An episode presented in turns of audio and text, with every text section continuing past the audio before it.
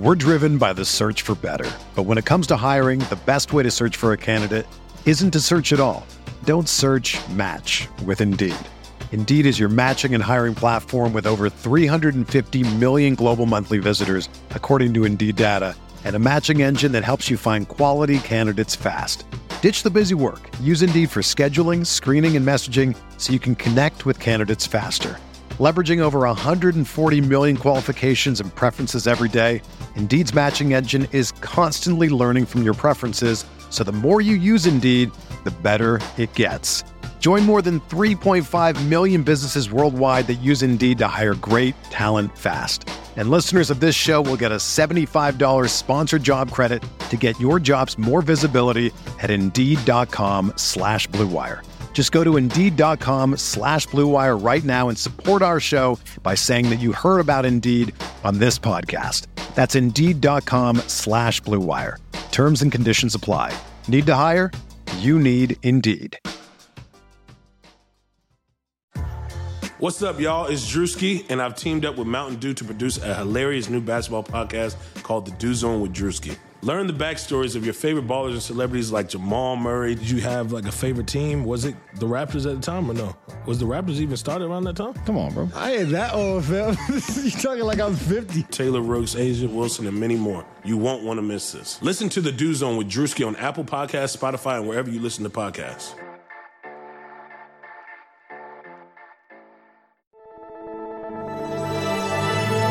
Blue Wire.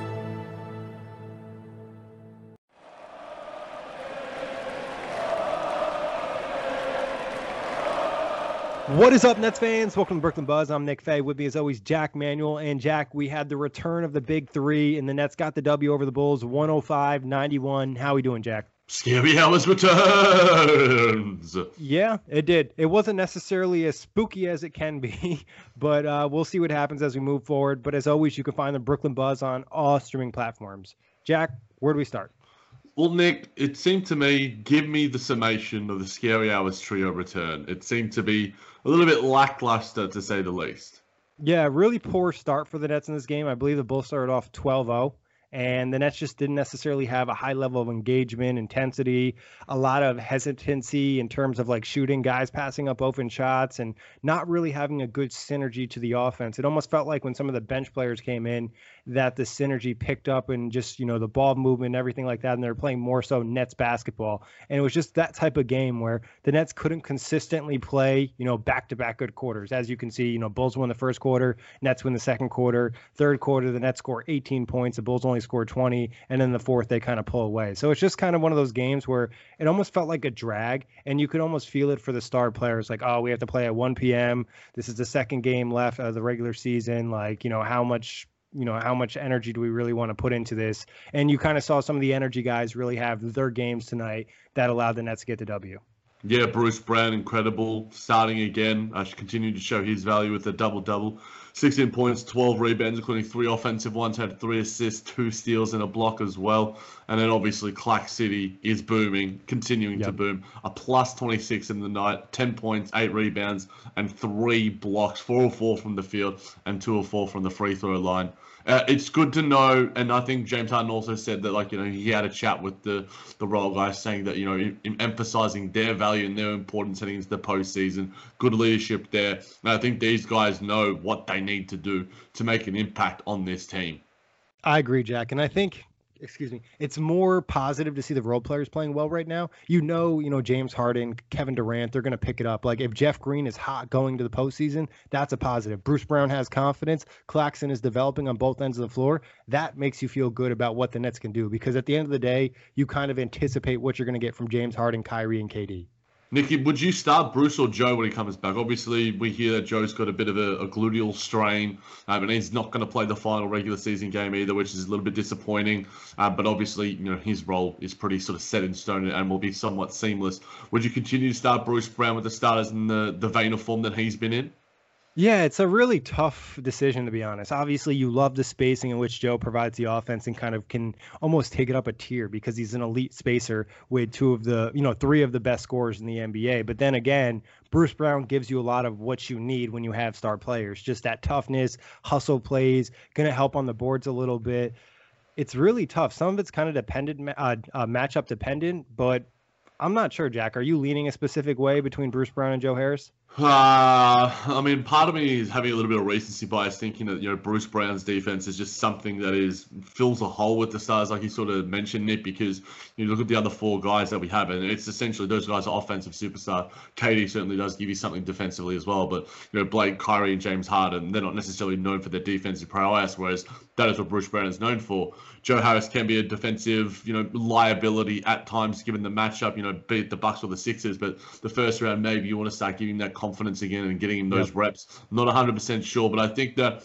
both Bruce and Joe just need to maximize their minutes with James Harden. It's as simple yeah. as that because what James Harden does to, to, both of those dudes, he just elevates them to another stratosphere offensively, and Bruce Brown especially. Um, I think he we've sort of spoken about that on previous pods, but yeah, I think that as long as the minutes are aligned. I think both of those guys, uh, Bruce and Joe, will have a, a, high amount of minutes in terms of our role players given the matchups. Obviously, both of them have a real specialized skill set, uh, and we should see a lot of time with them uh, with the beard.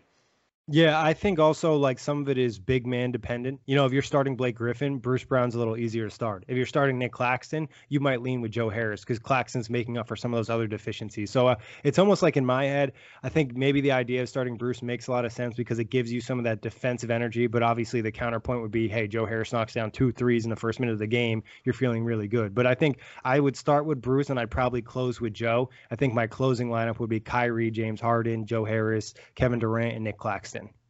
Yeah, I mean, you could probably sub in a Jeff Green there as well uh, for, yeah. for Clax, depending on you know spacing ability and whether you have the ability to go small, maybe against the Hornets side, maybe against the Celtics side as well. Um, it allow you to sort of really space out the floor a little bit. There is certainly versatility there, and I guess it, it, depending on the matchup, Nick, if it is the Hornet, it seems to be it's going to be the Hornets or the Celtics. Do you think Bruce Brown is more valuable because you can say throw him at a, a Kemba Walker or, or, maybe even a Brown or a Tatum? And because we did see him, you know, play a little bit of time on Michael Porter Jr. wasn't necessarily totally effective, uh, but you could also throw him on a, or a Terry Rozier or a LaMelo Ball. You know, they've got a really nice uh, backcourt combination. Devonte Graham as well, uh, and, and you've got Malik Monk coming off the bench too. So I think Bruce Brown could be a, a really nice defensive piece uh, against the Hornets and or or even the Celtics. What are your thoughts? Yeah, I think against the Hornets, it makes more sense because you want a high energy guy. That's a team that likes to get out and run. They're young and feisty. They're going to make those extra plays. And your counter is kind of Bruce Brown. We're in the Celtics matchup. No disrespect to them. Obviously, Jaylen Brown being out. They're not really a tough matchup for the Nets. You know, Joe Harris, I think, can handle his own. He's proven that against Boston this year. So against the Celtics, I don't think it really matters. I think with the Hornets, I lean towards Bruce Brown. Interesting. We'll have to see how it all plays out. It does suck that Jaylen Brown is injured because it would have been a, a much more fun and entertaining yep. series had he uh, been a even eighty percent health or, or, or, whatever. But Nick, give me some more Clack City highlights. Give me some more Clack City moments. Um, you know, I might have to create an NFT world and you know a, a, a, video game like they do. Like Sims is coming back, isn't Sims is a thing again? Uh, I might yep. have to create a new called Clack City. Uh, you know, obviously, like you said, Jack, 10 points, 4 4 from the field, 2 of 4 from the free throw line, 8 rebounds, 3 blocks, plus 26. You know, just having a large impact on this game defensively. You know, his switching ability always sticks out. He did a great job on Vucevic, really frustrating him. And he's also starting to develop a nice chemistry with Kevin Durant on some of these rolls and slips to the rim. And I think that's obviously a big point. If Clax is understanding where he needs to be offensively to kind of hit those open spots, he's going to get easy buckets. And I think he's starting to realize, like, hey, KD, James Harden, Kyrie Irving, they're going to get a lot of attention. I'll say this about him defensively. One thing I've noticed where he's, I don't want to say drastically improved, but it's probably a substantial improvement, is his off ball switching, where you're like, oh, you know, I realize what's going on behind me a little bit more when I need to switch back onto a big or switch, you know what I mean, to put somebody else in a better position. So Claxton's defensive IQ is definitely improving over the course of the last few weeks. Yeah, the the I mean, I mentioned on the last pod that you know we, we talked about it. The rapid improvement game after game within the game for for Clax is is nothing short of outstanding. Yeah, and you know it, it's, it's he's had he has something elite players do. Literally, and and it's I know, I'm trying to think. You know, obviously my memory pro- probably isn't great at 9, 11 a.m. in the morning, but maybe you could sort of enlighten me, Nick. But I can't remember the time where a championship team has had you know, such a not a heavy reliance, but had a, a second year player, a guy who's essentially a rookie player in the amount of games that he played, have such an important role in the in the team, uh, and a big man for for that respect too, because It, it just sort of defies, you know, natural logic in the NBA. Normally, you got to have you know, your steady veteran, you know, big man sort of protecting the rim, doing the little things. Your your Bogut, your Tristan Thompson, these sort of dudes. But Claxton is just a he's an anomaly. He is truly an anomaly, and he has so much talent on both ends of the floor. And you know, the the superstars are really really making his growth uh, and even more rapid. Yeah, I'm trying to think off the top of my head in terms of a sophomore player that's dependent on to have that type of defensive impact. You know, it's very, very rare. You know, I just have would have to think back maybe like Kawhi early when he was with the Spurs before he was truly a star. He played some big minutes for those teams. I'm not sure if he was, you know, winning with those teams, but still, you know, that's the only guy that really pops to mind. You look at the most recent teams, nobody really on the Lakers. Warriors had some centers that they played, but they weren't necessarily important. Uh, Toronto didn't necessarily have young players they relied on, so uh, maybe Pascal Siakam, but he's still not in the same level of infancy as Nick Claxton. Yeah, it's I mean OG Anunoby a little bit, but again, it's and he didn't even really they didn't want to play him. No, and and again, it's the it's the the big man position as well, which is probably yep normally it takes those big men. You know, you, you see Rudy Gobert grow into what he's grown into, Miles Turner, Joel Embiid. You know, obviously I think Nikola Jokic is a bit of an anomaly. He's still in like, you know, he's mid to early 20s, but a, a, lot of the time it takes, you know, those guys 26, 27, where they're sort of like, okay, I'm going to dominate and make dominant plays on both ends of the floor. And, and Clax is doing that. And obviously does help having the superstar teammates, like you mentioned, developing synergy with them, getting the wisdom from them, you know, getting open looks, open, uh, uh, uh just open everything when you're playing alongside, you know, uh, Kyrie Irving, uh, Kevin Durant, and James Harden.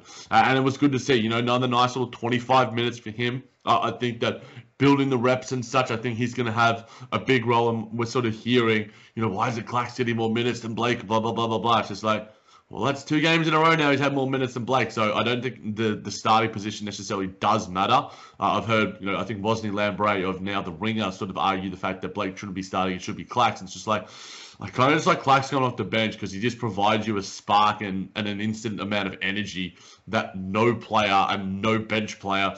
You you need to have something coming off the bench, and it's just like boom, I'm going to hit you in the face a little bit, and you're not going to be expecting this.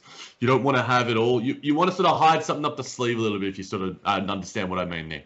Yeah, it definitely gives you just kind of an impact player that can change the dynamic of the game because the degree in which you play defense with Claxton on the floor is pretty different and what he can do when he can create those blocks, he can create those deflection, those steals. And also, we've talked about this in the past. Sometimes the the opposing team is going to put their bruiser out to start the game. You know, why make Claxton have to deal with that for six minutes for no reason if it doesn't matter? You know what I mean? You have him in at the end of the game, and like you said, Jack, kind of gives you something up your sleeve, gives you that extra spark, and somebody who can just really make plays, and also. like- We're driven by the search for better, but when it comes to hiring, the best way to search for a candidate isn't to search at all. Don't search. Match with Indeed. Indeed is your matching and hiring platform with over 350 million global monthly visitors, according to Indeed data, and a matching engine that helps you find quality candidates fast. Ditch the busy work. Use Indeed for scheduling, screening, and messaging so you can connect with candidates faster. Leveraging over 140 million qualifications and preferences every day, Indeed's matching engine is constantly learning from your preferences, so the more you use Indeed, the better it gets. Join more than 3.5 million businesses worldwide that use Indeed to hire great talent fast. And listeners of this show will get a $75 sponsored job credit to get your jobs more visibility at Indeed.com slash BlueWire. Just go to Indeed.com slash BlueWire right now and support our show by saying that you heard about Indeed on this podcast. That's Indeed.com slash BlueWire. Terms and conditions apply. Need to hire? You need Indeed. Like not only is he having the defensive impact, you're really starting to feel him on the boards. Like we've talked about in the past, really attacks the boards. He also had a nice little putback today. That's the type of stuff that he's got to do, and he's going to really help this team. It can be, you know, the difference in a one or two possession game in the postseason.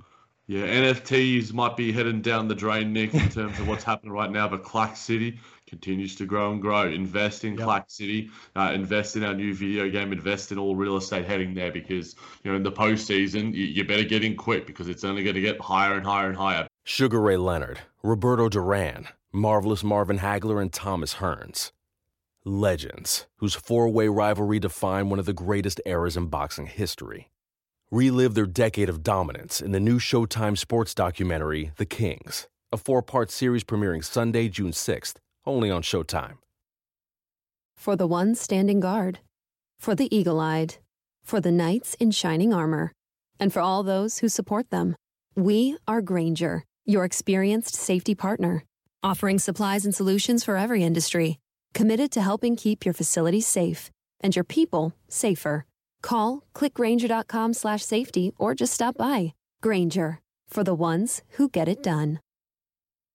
Nick, who else sort of stood out in this game? I got Uh, a question for you, Jack. Uh, what do you think in terms of Claxton will be his like minute high in the postseason? Like, what do you think would be like a game where like, hey, Steve Nash is like, yo, I got to depend on Nick Claxton. What do you think's the most minutes we could see him play in a postseason game?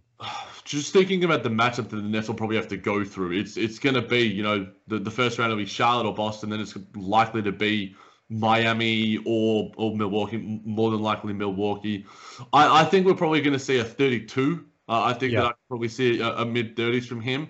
Uh, I just think that Steve Nash is an offensively predicated you know, coach, and he's going to want Blake out there, Jeff out there for, for large spurts as well. But in matchups where you know you want to have you know the, the defensive energy uh, and the vertical spacing, you know, it's not to say that neither of those guys are good dunkers. They're probably two of our best and two of the best in the league right now for guys that are in their 30s. It's just that Clax has a, a nice sort of synergy uh, with the superstars as well. So I think that if you, you're giving me a, a gun to my head, I'll go 32, 33 minutes. Yeah, I think you're right, Jack. I don't unless they get specific matchups where it makes a ton of sense. You know, if you're facing the Miami Heat, maybe you play them more than you would against the Bucks, just because of some of the the physicality that you might have to in the size you have to deal with the Bucks. Where against Miami, I think against Bam, like he makes sense. But also, like you said, Steve Nash, Mike D'Antoni, they're going to lean towards offense. So eh, it's going to be tough. But it also kind of just strikes me when I watch Claxton. Sometimes I'm like how much are they willing to unlock this guy in the postseason? Like, how much are they willing to trust him? Obviously, like we just discussed, he's very, very young. He's not a veteran, but he's shown improvement in games. Yeah, uh, ultimately, Nick, the, the superstars are going to be getting the 35, 36 plus.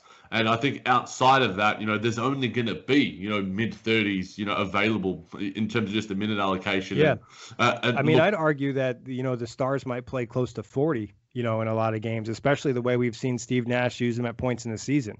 Absolutely, and that's what you want them out there for, especially Yep. if they're performing. Because look, you know they're superstars. They're supposed to be out there uh, playing the big minutes. This isn't Mike Budenholzer and the 2019-20 Milwaukee Bucks. Um, But in, in saying that, uh, go Heat. Hopefully, uh, by the time this podcast is out, uh, we we get a Heat win, uh, and the, the, we can see our our guys uh, get rested a little bit because there is talk. Um, obviously, this conversation, this topic is going to be null and void, so we might not necessarily touch on it about whether the guys are going to step up uh, again and, and suit up again against the, the Cleveland Cavaliers. Hopefully, they don't have to, uh, but we'll, we'll have to wait and see on that. But Nick, what other takeaways did you take from, I guess, this Bulls matchup? It seems to me that there wasn't a lot. You know, Landry Shamet was a plus 19, I guess. Uh, we saw Jeff Green being a, a, a plus 10. Was this a more of a role player's performance, despite the fact that all of the hype for, for the scary hours? Yeah, I think so. I think the bench players really stepped up and they provided that spark where the starters kind of lack some of that, you know, effort, energy, engagement, in which we talked about in the beginning. And like you said, Jeff Green, 19 points, seven of eight from the field, five of six from three, couple poster dunks in there. Obviously, like I said, seeing the three point shot go down for him is always, you know, very promising. And it was nice to just see kind of Jeff Green hit the threes when the Nets needed them, give him that separation in the fourth quarter. Yeah, if you had told me that Jeff Green would outscore James Harden and Kevin Durant in this game, uh, I don't know what I would have told you you were smoking, Nick. But um, it, it was blind, whatever. Um, but yeah, Jeff Green has been sensational this season, and you know when the moment does arise, you know we just know that he's going to perform. He's going to provide a level of steadiness. He doesn't necessarily need to have five or six from three, but he'll hit a couple here or there. He'll play some solid defense, uh, and he'll do all the right things for this team. Now he just knows how to create his own shot as well, which is always a, a provide a point of value for, for for the for the Nets in in a lot of respects. Nick. The Nets superstar trio, scary hours trio, combined for 39 points. I would have thought that one of these dudes would have 39 points by themselves.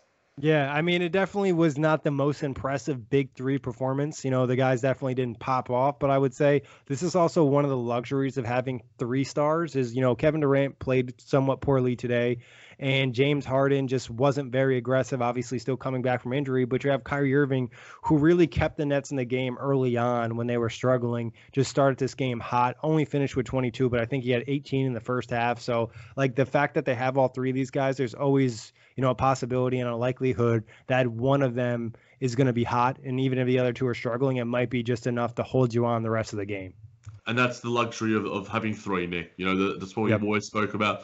That's what the Zach Lowe, as, as soon as the trade was made, it's just like it makes so much sense because you have three, and it's the reason why the Nets have been, you know, the second best team in the East all season because they've had three in the absence yep. of, you know, Kevin Durant, and Kyrie Irving, and James Harden at times at least one of those superstars for at least I would say pretty much every game. We've had one of them healthy, which has allowed us to be you know in contention against whatever team it is, whether it's the Phoenix Suns, whether it's you know lower teams in in in the Eastern or Western Conference. It just helps. And now that we're starting to get them back, you know, it's not necessarily 176 minutes in eight games. It's nine games in 190 minutes or whatever the hell it is. We can change that stat uh, from now on. But it is, uh, it's all about the reps, Nick. I think that you don't necessarily take a lot away from this. There's a part of me that's just like, you know what? I kind of hope the the Bucks do win, and we sort of have to get a little bit of time yeah. uh, with the scary hours trio. But I think the first round will probably be used uh, to get some more reps too, get the conditioning right. You know, get the the get the the, the flow right. I think that that'll happen in, in no time and you know, as you told me and as we both saw, Steve Nash said that you know they were all all four of them were watching a bit of tape together, sort of knowing you know where they can impact on both ends of the floor. Um, th- these guys have a, a, high drive to succeed um, on both ends, and I expect them to to be doing that sooner rather than later. Yeah, and some of it's like, how much do you take away from a game like this? Is it the 1 p.m. star? Is it just some poor, you know, play, or is there, you know, maybe the lack of reps is really sticking out? I think one of the important things for them is kind of having more plays that involves all of them in the action, because I think that's when you put the most pressure on the defense, because then there's just three elite scores all in that situation instead of kind of playing off some of the other guys. I mean, we saw what the Bulls did at some points, was just kind of like, okay, Blake Griffin, okay, Bruce Brown, like we're gonna give you open shots, we're gonna send doubles to Kevin Durant or whatever it might be. But again, you know, they're going to have a week to kind of work things through practice, which is probably more practice time than they had all season together. And I think that these guys actually use practice and, and enjoy practice as a time yep. to sort of bond on the court, have sort of conversations. We saw in the recent episode of The Bridge, which was sensational.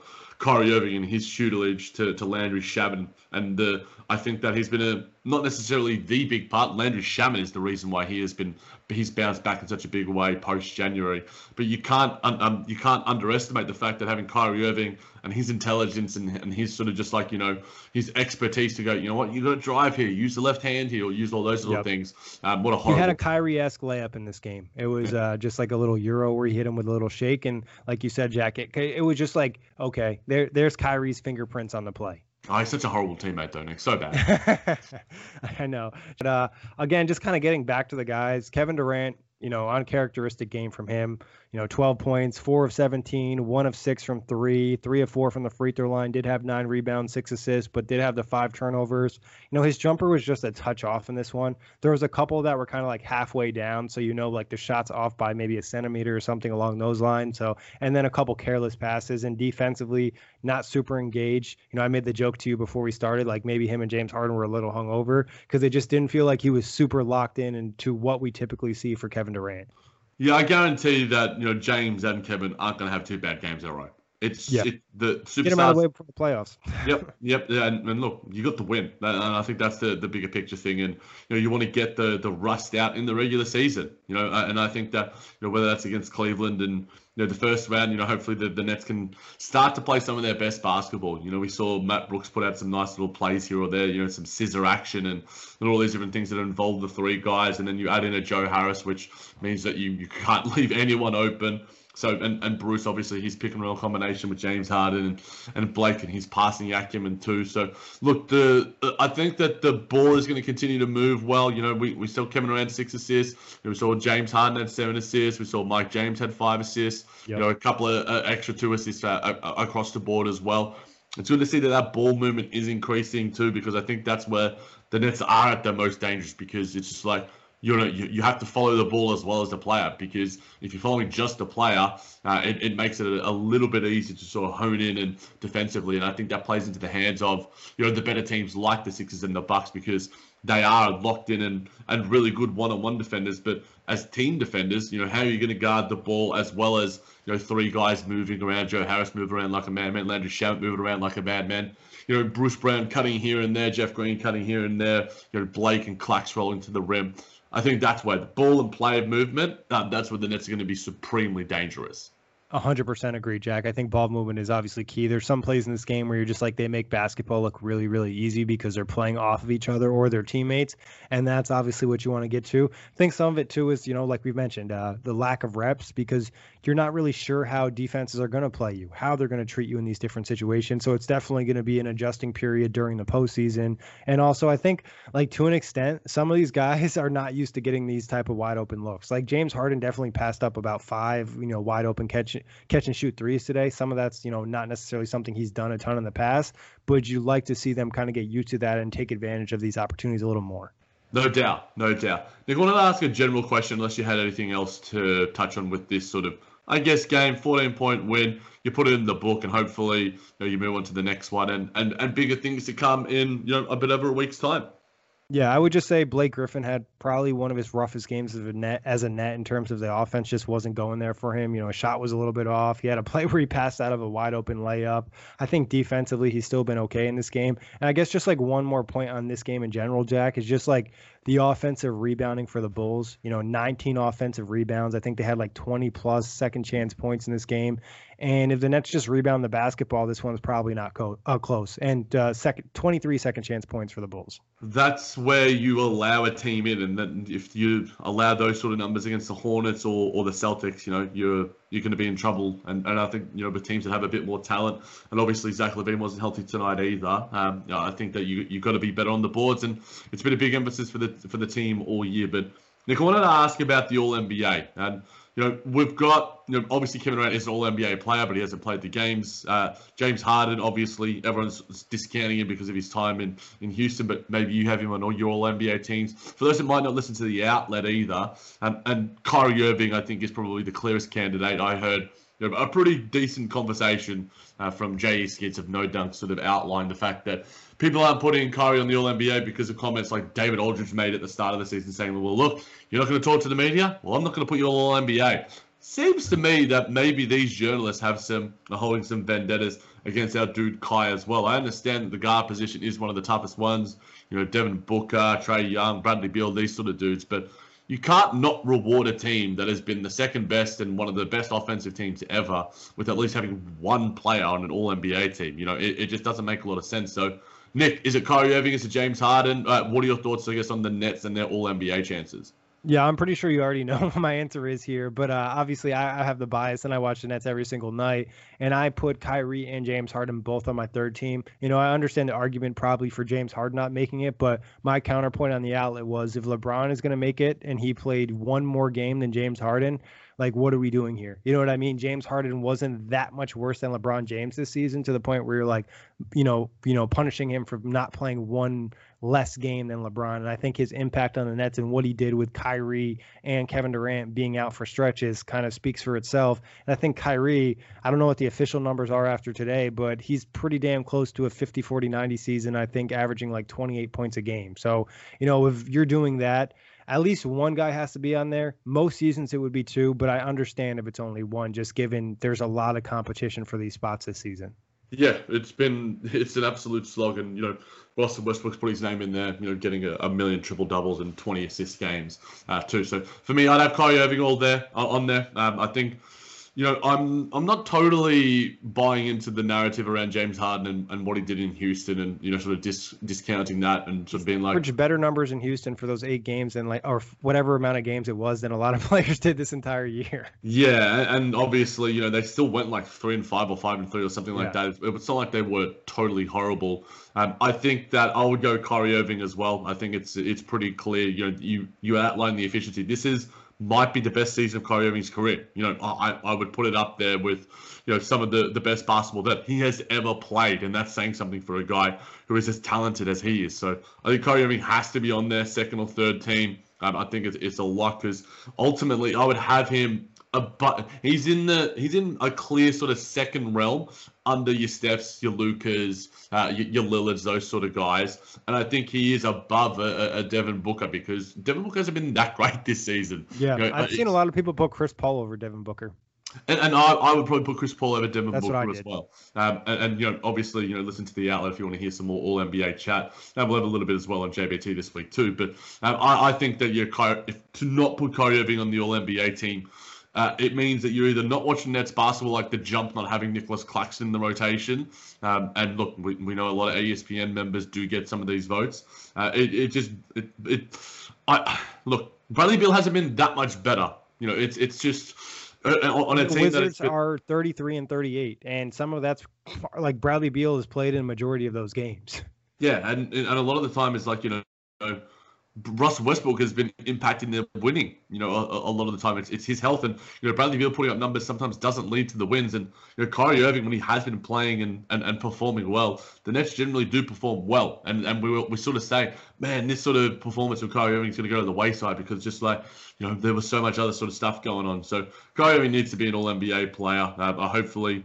But the Nets and he do get those rewards, um, and, and and I think that it would be a, a bit of a shame if that isn't the case. And you know, we see some other names, Trae Young and Devin Booker, and, and these sort of guys. I get the nod ahead of him because uh, it, it it just it makes the most sense to me.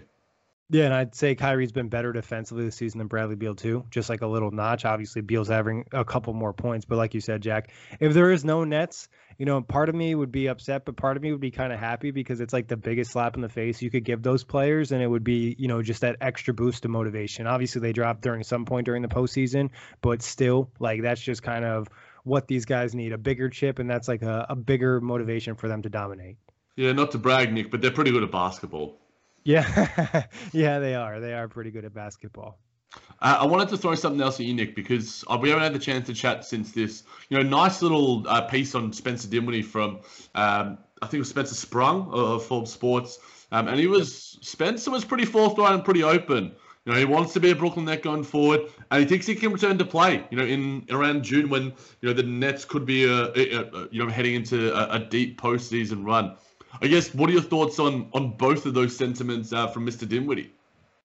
Yeah, I mean, on the in return into NBA basketball, it's definitely something that's possible. But I think from a Nets perspective, you look at it like, is it going to mess up the flow of the team, the rotation? Obviously, Spencer's a different player. He's very talented. How much rust is there going to be? So that's kind of a decision I think for the coaching staff. Spencer obviously is going to want to play, and it's also like if the team is rolling and cooking in the postseason, I'm not sure it's in the best interest to bring him back. But if there's a you know apparent struggle or you have a need for somebody, you know you look at Spencer Dinwiddie. And on the second part about you know opting out and then wanting to come back to Brooklyn, I think he's always been willing to come back to Brooklyn, but it's more so about the money amount. You know what I mean? This is his opportunity to get the bag, and uh, you know the Nets might want to pay him. They might not want to pay him. They might want to keep more flexibility and you know see what they can do out there. Obviously, they're limited in what they can do given they have three superstars on their roster and some other pretty hefty contracts. So maybe you keep Spence, and then that's another trade option you have you know down the line. I'm not really sure how that situation is going to work out.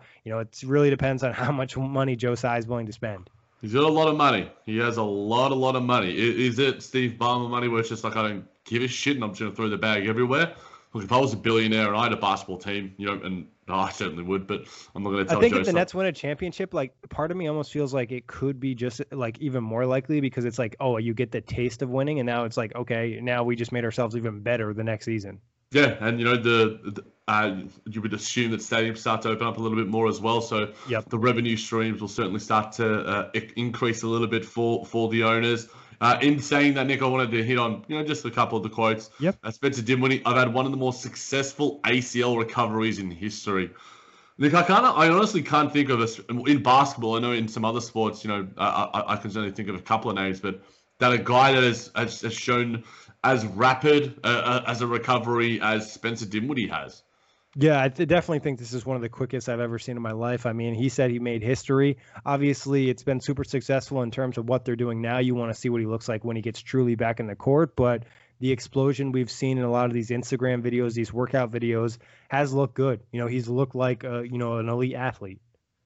I will also say that you know him doing all this isn't just a, a, good thing for the Brooklyn Nets and you know sort of the good for the, sports. It's it's good for sports and it's also good for his value because I think that you know him sort of showing that he's healthy, he's hungry, you know, to teams like you know the Dallas Mavericks and all, all these other sort of teams who've got a little bit of a, a deep change as well and, and some money uh, heading into the you know a, a, season where there isn't a, a large free agency market. Um, I think it, it, increases his value too. But uh, another comment, Spencer being a little bit cheeky as he is, he said.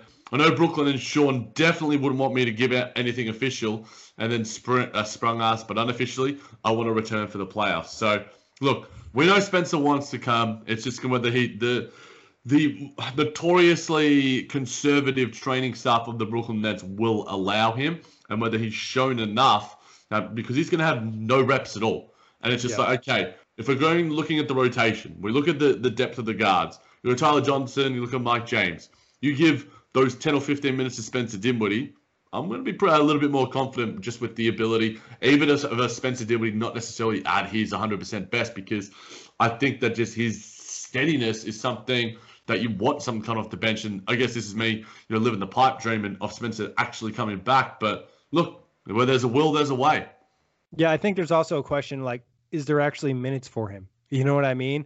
And like, you know, you're we talked about it, Kyrie, James Harden, Kevin Durant, 40, 40, 40, most likely, maybe, you know, high 30s, depending on that. So it's like, where do you take the minutes away? And I'm not sure Tyler Johnson or Mike James are in the playoff rotation. So it's like, do you pull Bruce Brown off the court? Do you pull Joe Harris, Landry Shamet? Obviously, Spencer can knock down the three point ball, but not at the same level those two guys can do. So, like, part of me is just like, do you think he can give you more than Bruce Brown can give you? Can he give you that rebounding, that defensive energy, and those effort plays? Because that'd be someone's minutes that he could possibly get into. So it'd be a good problem to have. Uh, I guess I'll ask you the question, Nick, because you know Spencer was asking himself. You know, he's on twelve million dollars in the final year of his contract, clearly unders. Um, you know, uh, the, the, the ability that Nets have, have had to get some of their guys on unders for, for these periods has allowed them to get in those superstars. You know, Joe Harris uh, taking that two-year, $16 million deal, Spencer Dinwiddie three years, $30 million deal as well. Um, has certainly helped them uh, in many, many, many ways. He sort of talked about the fact that Fred Van VanVleet, Malcolm Brogdon, you know, that sort of 19, 20, uh, $20 million per annum deal uh, for Spencer do you think he gets that, or do you think that it's slightly under, or maybe even over? Because you know, at his best, you know, he's as good as those guys. Yeah, I think you have to look at the market and where the salary cap is is for specific teams and the teams that really have those point guard needs. But I don't think 20 million is out of the realm of possibility for Spencer Dinwiddie. You know, I think if he wants to be in more a winning situation, the number probably gets into the teens. But if he wants to have the bigger role and maybe be on a lesser team, I think you can get into the low 20s. Yeah, look, it'll be interesting because we know Sean likes to give out sort of some of these shorter deals, and you know, yep. um, and, and you know, uh, whether it's like you know, uh, a one-year deal would maybe work out for both parties in this situation, unless Spencer really wants to secure himself after the injury. Yeah, one year, $25 million deal, similar to what, you know, JJ Redick, you know, he did, a, I think, a two year deal with the Philadelphia 76ers. Maybe there's, you know, a player option there for, for the second year um, or, or, or some extension clauses or, or different sort of things. You know, there, will certainly be some creativity because. Uh, but I, a monster trade chip, too, if you want to turn that into something. Yeah, you could combine that and a Joe Harris, and you've got a, a max player there. You know, look, I'm, I'm, I'm, not saying that thinking about the uh, a fourth max player on the Brooklyn Nets team, but you know, Sean Marks will certainly be thinking about all those different possibilities and more, as will Spencer himself. Because look, he is worth more than what he is now, even coming off the ACL injury. I'm a little bit more pessimistic because I think that look what we're sort of discussing here, Nick, is if he takes a shorter deal, I think he can increase his per annum, you know, worth, you know, whether it's 18 to 20. But if he's got a long term, say like five years, I reckon he can go five year, $80 million deal, whether that's increasing, decreasing, similar to like a, you know, an Aaron Gordon sort of deal or, or, or some of those sort of guys where the money actually does look better uh, on paper uh, for the team itself. Yeah, I think if I'm Spencer and I'm not getting the type of deal I want, I would probably sign a one plus one with a second year being a player option if I can get that, or you know, or even if it's a team option for a high number, like we saw the Knicks do a few years ago with a lot of those players. So, like you said, Jack, I think a lot of it's going to be dependent on the market. And honestly, like these teams are going to see him, they're going to see his workouts and see where he physically is at, and everything looks great in the videos. That that's the point of them. But obviously, there's a difference in seeing somebody on the court and taking the shots and doing what they need to do. Yeah, and hopefully, you know, he doesn't convert whatever his next contract is into Dogecoin because uh, the NFTs they ain't looking good right now, Nick. I don't know a lot about it, but uh, I did watch SNL last week, and oh boy, oh boy. Yeah, and that's the world we live in, you know, SNL impacting cryptocurrency, but that's for another day. Jack, anything else you want to touch on before we get out of here? Look, I'm uh, again, you know, in 21 minutes time, my time and your time, Nick, we will see the the Milwaukee Bucks take on the Miami Heat, and you know, by tomorrow when you're recording uh, with a guest, um, you'll be discussing, you know, the Nets first round matchup and you know who it's going to be. The Milwaukee. we won't even know. We won't even know yet. I mean, look, we, we could hopefully know. Uh, we won't necessarily know who it's going to be, but we'll know where the Brooklyn Nets do stand yep. uh, within the Eastern Conference, you know, top tier. Yep, it's going to be very interesting and see what happens there. And obviously, we hope that you know the Bucks do lose this game, and the Nets can kind of just rest going into next week and be fully healthy. Especially, you know, even your guy Joe Harris. So hopefully, he can get back to 100%. Everything's looking good, and the Nets can take advantage of those practice reps and get a really nice first round matchup where they can gain more synergy as a big three and as a team. Yeah, play Udonis Haslem, Miami. I'm dying. But, but as always, Jack, a pleasure. Big thanks everybody for listening. Sugar Ray Leonard, Roberto Duran, Marvelous Marvin Hagler, and Thomas Hearns. Legends, whose four way rivalry defined one of the greatest eras in boxing history. Relive their decade of dominance in the new Showtime sports documentary, The Kings, a four part series premiering Sunday, June 6th, only on Showtime. Whether you're a world class athlete or a podcaster like me, we all understand the importance of mental and physical well being and proper recovery for top notch performance.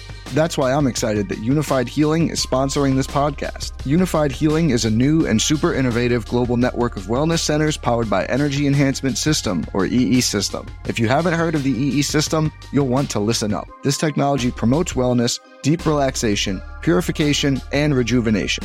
At hundreds of locations across the globe, access to a center is easy and affordable. Interested in experiencing the EE system technology for yourself? Go to unifydhealing.com slash bluewire to learn more and find a center near you.